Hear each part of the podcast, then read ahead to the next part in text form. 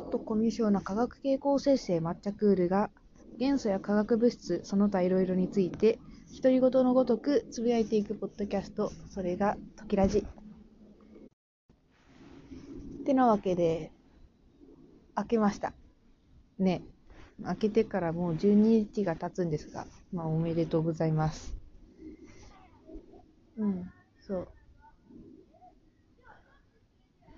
うん。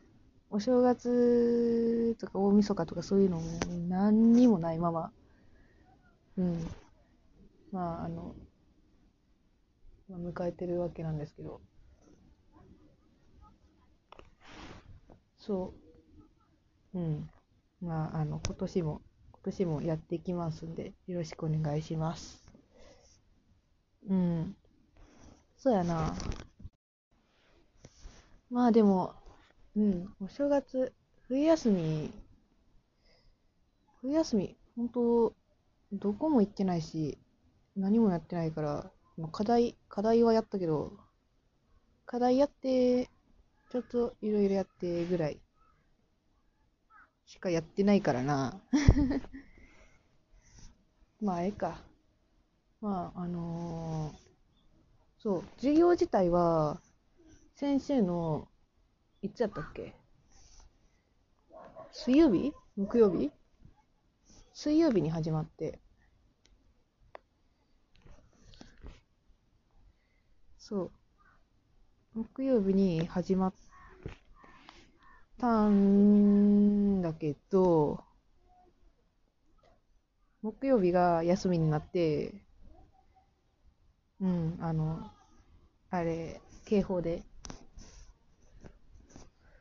まあ、本当はあの、歩行が入るから嫌なんやけど、ちょうどあの 提出物が終わってなかったから、まあ、ちょっとラッキーって思いながら、で、で、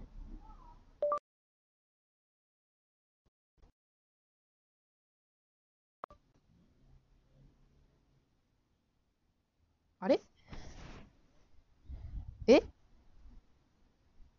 そんな、あの、例のあれを呼び出すようなことはしてないんだけど、あれ？どうしたんだろう？まあ、いいや。まあ、ここが抜けたってそこまで大差ないから。まあ、大丈夫や。大丈夫やろう。うん。あれ、あれを切っておかないと。うん。まあ、てなわけで本編に入っていきましょう。ときらい。うん。まあ、てなわけで、今年一発目の 幻想紹介入りますか。えっと、まあ、今回からは、今回っていうか前回までは、あのー、第一族元素を紹介してたわけなんですよ。周期表の一番端っこ。ですが、今回からは、えっと、あれです、あの、その隣の第二族元素を一個ずつ紹介していきます。まあ、第二族元素って何があるんかっていうんですけど、まあ、上からベリリウム、マグネシウム、カルシウム、ストロンチウム、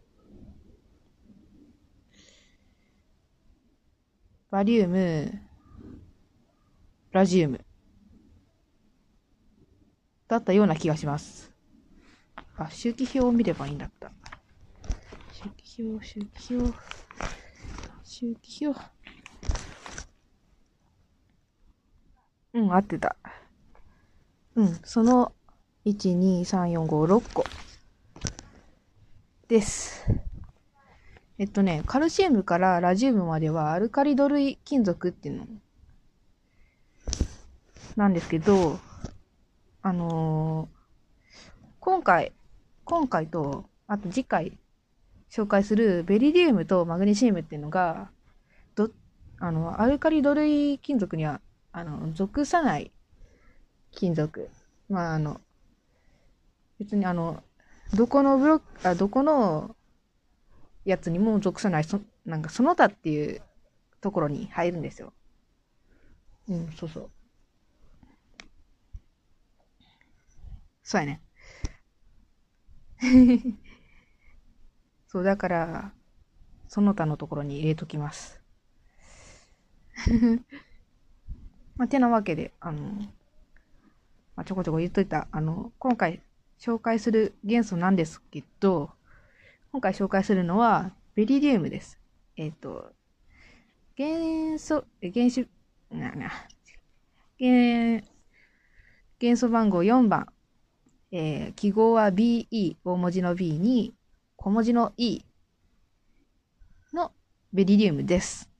まあ、ベリリウムって英語で、まあ、そのままです。ベリ、うん、ベリリアムベリリアム。まあ、B-E-R-Y、L、L-I-U-M。なんですけど、それの語源っていうのが、緑中石。えー緑に柱に石って書いて、緑中石なんですけど、まあ、それが、えっ、と、ベリルって言うんですけど、B-E-R-Y-L。それの、えっ、と、ギリシャ語、うん、それがギリシャ語でベベリリオスって言うんですけど、それが元となってます。緑中石、なんで緑中石かっていうと、ベリリウムが主に緑中石に含まれてたからなんです。そんで、そのベリリウムって昔はグルシニウムっていう名前だったんですよ。それで、えっと、まあ、グルシニウム。まあ、記号も、記号っていうか、スペルが GLIU CINIUM って、まあ、その二文字目を、二文字取って、記号も GL だったんですよ、最初。そう。これが、あの、ギリシャ語で、えー、グリキス？わからん。甘さっていう意味のギリシャ語が元になってるんだけど、それがなんでかっていうと、ベリリウムの、ベリリウムの金属も、あの、化合物も、あの、甘いんですよ。なんでなんだろうね。まあ、そこら辺は後からやろうと思って、説明掘ってたんですけど、まあいいや。そう、甘いから、まあ昔はグルシニウムだったんですけど、なんか、グルシニウムじゃなくなってますね。ふふふ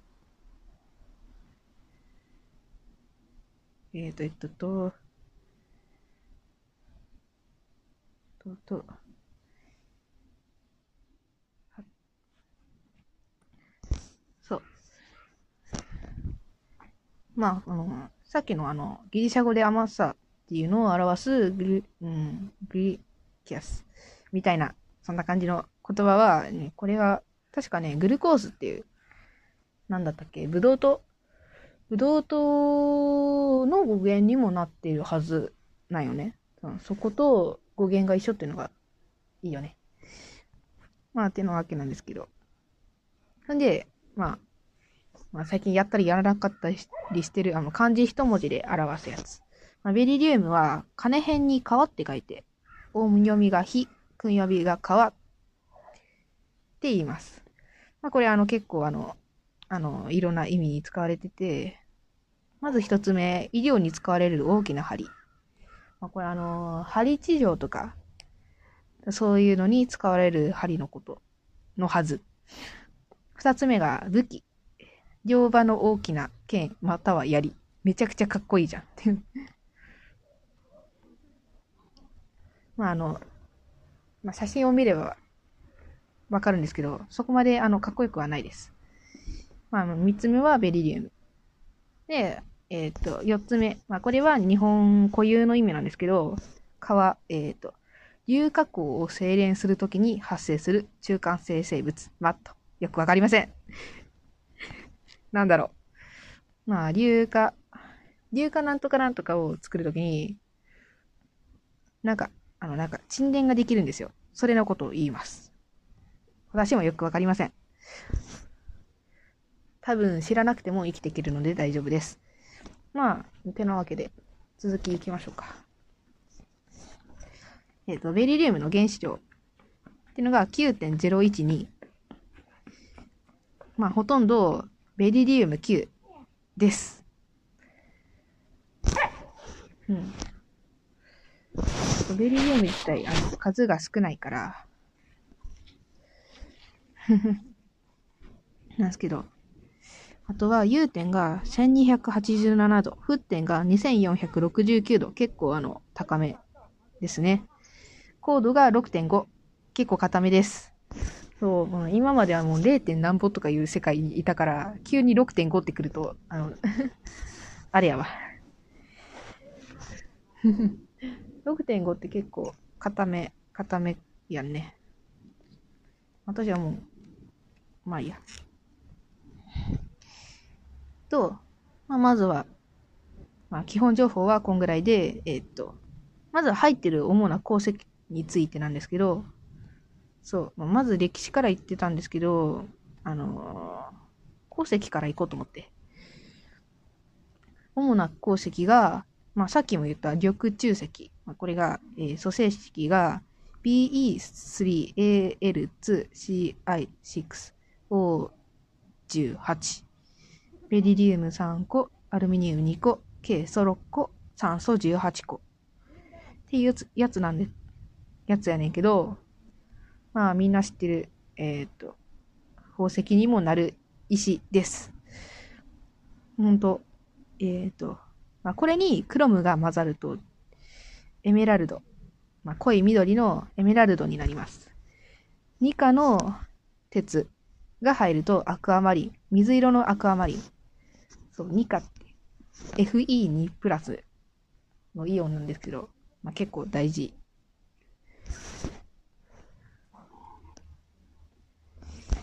あの、実験で、あの、やっというほどやらされたので。大事やでって言われたんで。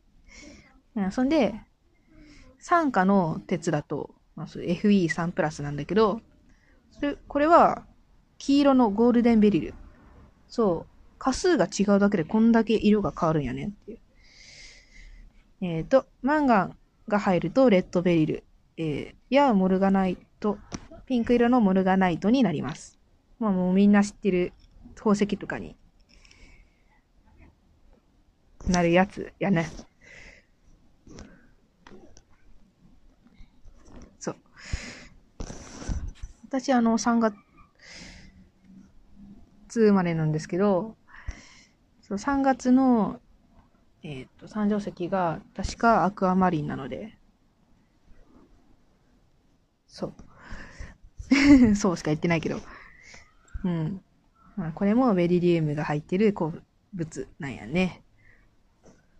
アクアマリンって持ってたっけ？どうやったっけうーんとね。どれやったっけ？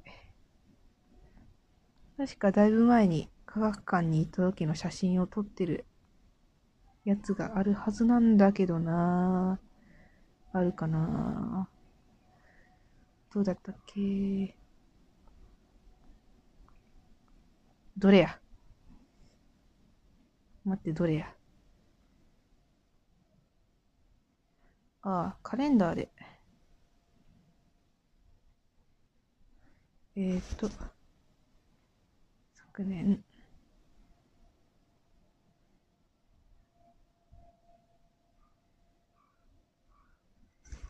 えー、っと、10月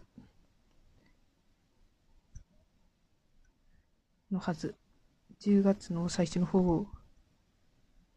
なあ、なんだこれ。なんだこれ。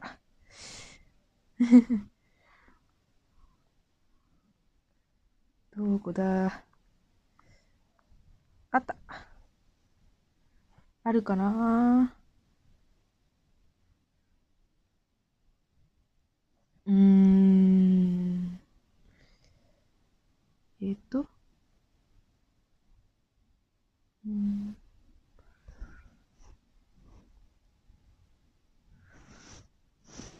えっと？あ、なさそうやな。なんか一個はありそうな気がしたんだけど。まあいいや。まあ緑中石はこんなもんです。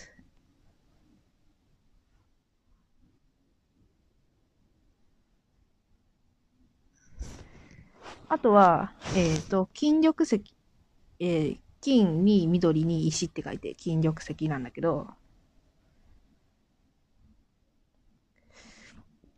だけど、それが、えっ、ー、と、組成式が BeAl2O4。ベリリウム1個、アルミニウム2個、4個って感じ。と、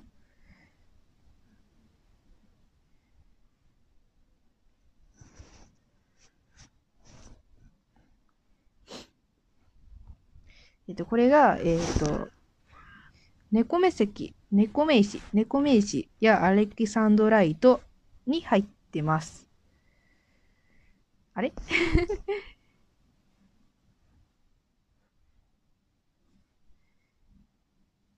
ガーツ。もしかして、もしかして、もしかして、持ってるんじゃねえかって。もう一回見てみようと。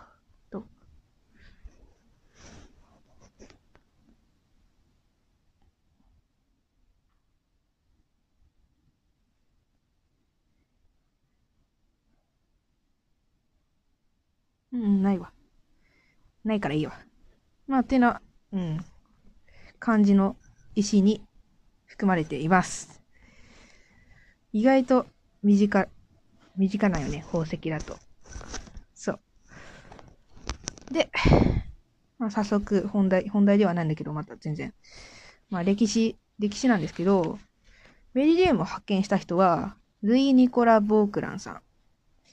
彼はフランスの科科学者、薬剤師なんですけど、そう、兼業してる、してたんですけど、えっ、ー、と、1797年に、えっ、ー、と、緑中石をアルカリで処理することによって、水酸化アルミニウムを溶解させ、アルミニウムからベリリウム酸化物を分離させることによってせ、ことに成功した。はい。どういうこと まあ、あの、アルカリ水溶液でなんやかんやしたら、あの、あの水酸化アルミニウムに溶けたんですよ。ああ。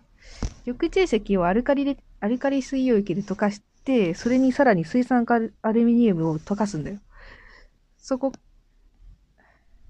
その時にアルミニウムにベリリウム酸化物がくっつい、アルミニウムとベリリウムがくっつくのかな？そんな感じが、なことがあって、ベリリウムが、さ、まあ、それを取り出す。と、アルミニウムからベリリウムの酸化物を分離させることができましたとさ、おしまいとかそういう話ではなさそうなんだけど。気になったら調べてみてください。えっ、ー、と、そんで、1827年に、え、ちょちょちょ、1828年に、えっ、ー、と、金属カリウムと塩化ベリリウムを反応させることによって単離することができました。はい。各 BeCl2 プラス 2K 矢印 B プラス 2KCL っていう反応式で表されますが、そんな感じでベリリウムが発見されましたとさ、発見じゃない、単離されましたとさってことうん。歴史はそんぐらいです。まあ続きなんですけど、本当はこれ最初から撮り直そうかなと思ったんだけど、まあいいや。このまま撮っちゃえ。続き、場所移動しようかな。まあいいか。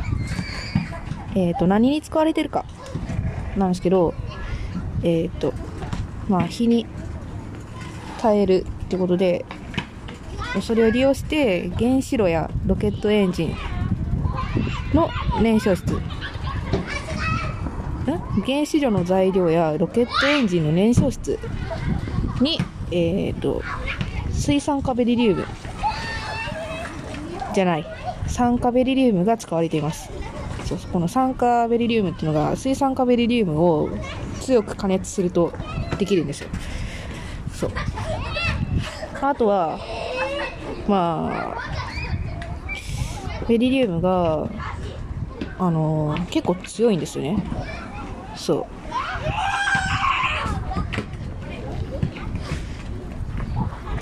だから、えっ、と、銅とかニッケルとかに1、2%入れるんですよ。そうすると、まあ、その、合金の強度がめちゃくちゃアップして、金属疲労、まあ、あの、あの、あれ、金属の劣化を起こしにくい。もうとにかくすごいんですよ。だから、あれなんですよ。人工のバネとか人工衛星とか精密機械の電子部品とかに使われてます。あとは宝石ですね、やっぱり。それがやっぱり、あれやな。うん。まあ、今、は今回もあれなんですよ。毒物。毒物コーナーです。こ今回はもう毒物コーナーがメインかもしれない。まあ、ベリリウム、ベリリウムって、これ自体、毒があって、まあ、化合物にも毒があるんですよ。まあ、まず、ベリリウムって、まあ、あの、グルシニウムって、あれ、言ったっけ？言ったはず、言ったはず。うん。グルシニウムって呼ばれてたこともあって、まあ、甘いんですよ。舐めると。まあ、化合物もベリリウム、何回も。まあ、なんでかはわかんないんですよ。研究されててもなおわからないっていう、ね。そう。そんで、でも、でもって、そこで逆説使うのもあれなんやけど、そんで、あの、ベリリウムって、あのわずかの量を摂取摂取して、もう死ぬんですよ。まあ、これもなんでか知らない、知らないっていうかわかんないんですよ。私が知らないってだけじゃなくてみんな知らないから、あのー そう、これを、これから、なんでか、解き明かしていかないとなっていう。まあ、そうそう、甘いね。あの緑中石探すときは、あの、舐めて探せって言われるぐらいのね、甘さなんやって。そう。まあでも、あの、さ、緑中石舐めても死なんけど、他の化合物とか単体とかをちょっと舐めただけで、あの、死ぬんですよ。そう。あれなんじゃない？あの、昔、あの、ペロって舐めた人がおって、甘いって言いながら死んだんだよね。っていう。なんやけど。まあ、よう舐めるなって思いますよ。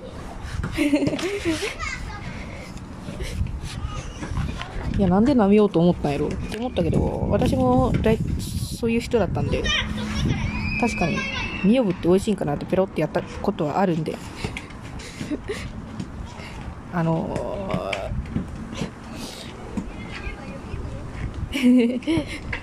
まあそうなんですよ。で、まあ、あの、舐めただけでも死ぬんですけど、まあ、工業、工業とかで使うベリリウムで、なんですけど、まあ、あの、普通に、あの、人、普通ではないけど、人工のバネとか人工衛星とか、電子部品とかに使われてるんだけど、まあ、昔は、昔はって今、昔は、まあ、ベリリウム症っていうのが、あの、あって、今もないけどね。えーっと、主に慢性および急な、まあ、じわじわ広がっていくか急なのか、わからない、わからないけど人によるけど、食欲不振、呼吸困難、肉腫とか、まあ、これがどうなる、これが、あの、工場とかでよく、あの、工場でベリリウムを扱ってる人によくがよく発症するってことでベリリウム症ってなってるんですけど、これが、えーっと、まあ、体の中でリン酸塩っていうのがあって、まあ割とあの DNA にリンが使われてるってぐらいから、リン酸塩はどこにでもあっても、おかしくはないんだけど、まあ、そこに結合して、そのリン酸塩の働きを変えるんですよ。そうして、そうすると、まあ、さっき言った通り食欲がなくなったりとか、呼吸がちょっときつくなったりとか、とか、なるんですよ。まあ、これが、あのー、普通に扱うよりも粉にして扱った方が、呼吸器に入るからね、肺に、スーって。粉末にした方が、毒性は強くなります。まあ、当たり前って言えば当たり前なんだけど。そう。だからこんなにしなしなければええやんって思思うんだけど、まあ、あの、この、ベリリウム金属を、まあ、使うときには、粉にしないと使えないんですよ。使いにくくて。そう。あのー、あのベリリウムってあの硬いじゃないですか。だから、加工するのもちょっとめんどくさくてね。まあ、高度6.5だから。そう。なんだよなーって。だから、あんまし活躍できないんだよなーって。そう、この、あの、防護服とかある、あるらしいんですよ。まあでもそれを作るにもお金がかかるし、大変やなそう、お金がかかるし、まああの、そんないっぱい作れるわけじゃないから、だから、そう。なかなか、なかなか使えないっていうのが現状です、ベリリウム。だから、あの才能はあるのに、それを生かしきれてないっていうななんで急な萌えポイントが入るんだろうね。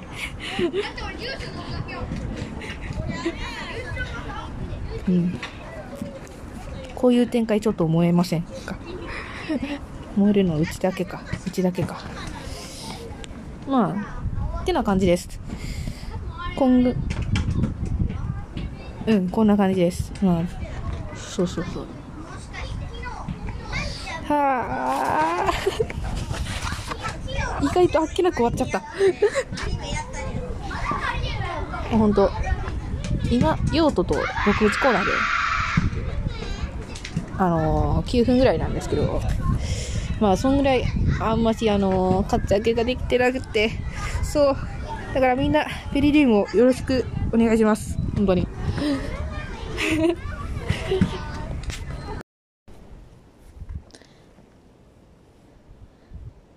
まあ、てなわけで、エンディングってわけですよ。あ、その前に、あのー、ペリリウムとマグネシウムって、二族は二族でもアルカリドリー金属に入らないっていう話したじゃないですか。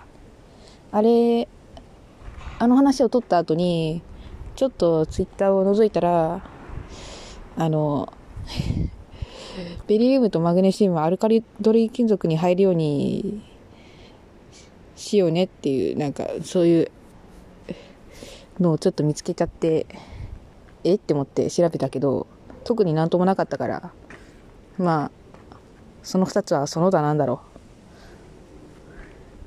まああれ、あの中に放り込んでも炎色反応ないし、まあめんどくさいだけやからな。うん。まあそんなわけで、第13回やったっけ？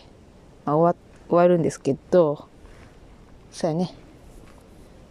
えー、っと、メールアドレスは、toxiradi118 アットマーク gmail.com えー、トキシンの toxi ラジオの radi に118元素の118に、えー、アットマーク gmail.com までお便りを待ってます。そうそう。はあ そう、今日は、あれやね。先週の、先週撮って、今週月曜日撮って、今日は水曜日っていう。まあこれ撮り終わったら、すぐペってや、ペって出すんだけど。そうそう。まあそんなわけで。早く帰らないとレポートをやらないといけないから。まあ、早く帰るために打ち切ろうか。まあ。じゃあ、それでは、えーと、また次回。またね。毎回と、あ、締め方に迷うわ。どうしようかな、ほんと。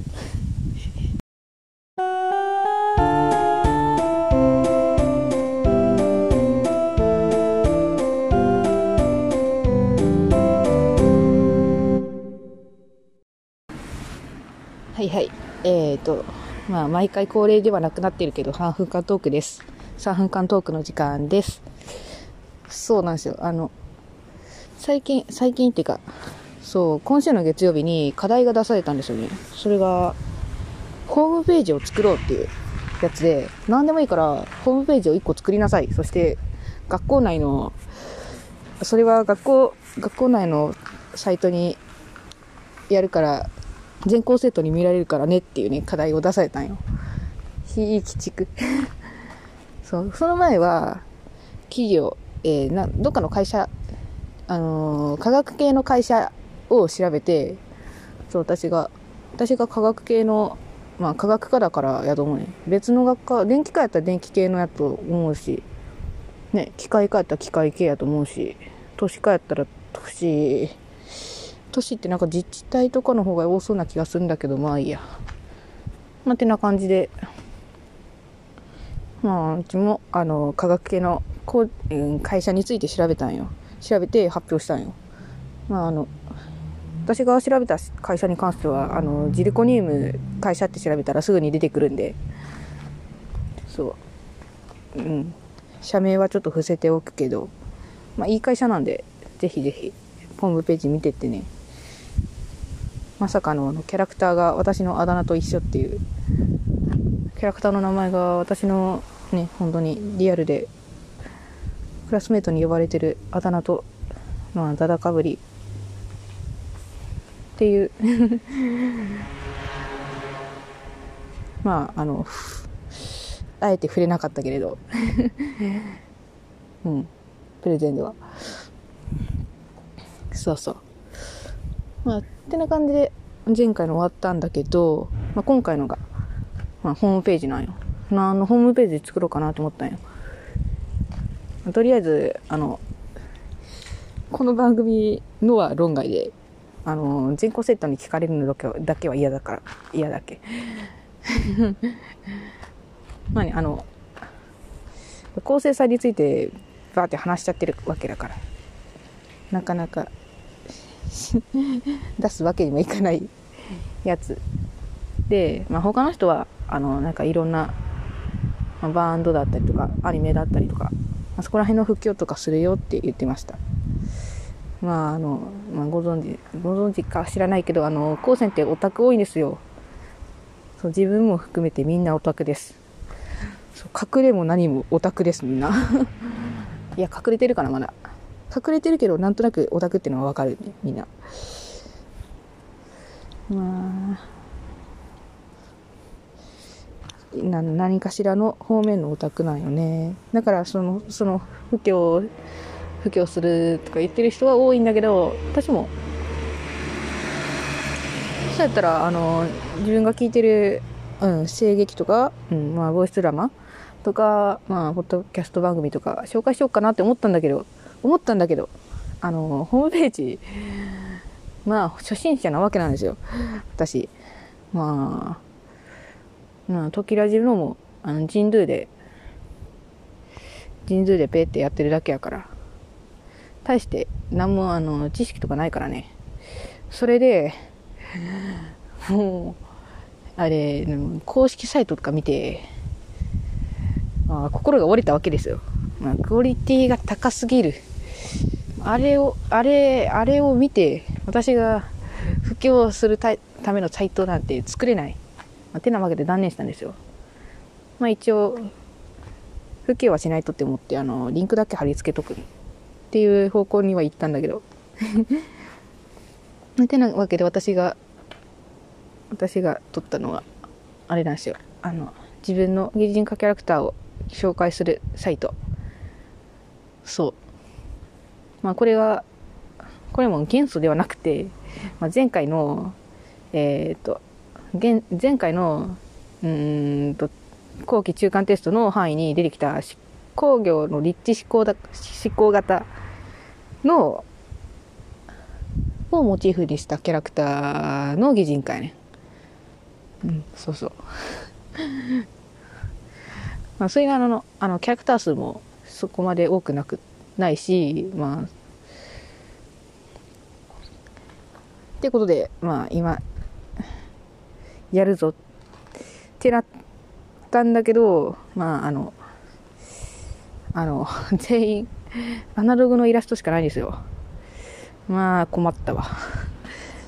うなので今今あのテスト勉強しつつレポートをやりつつあの大量にイラスト描いてます。大変。もう本当にあのテスト期間終わった次の授業に提出らしいんでそのテストテスト勉強させないつもりやなっていうスケジュールなんですけど。まあ頑張りましょう。頑張りますよ。うん、まあ、エンディングよりも長くなってしまった3分間トーク。元い6分間トークですが。まあここで終わりましょうか。それでは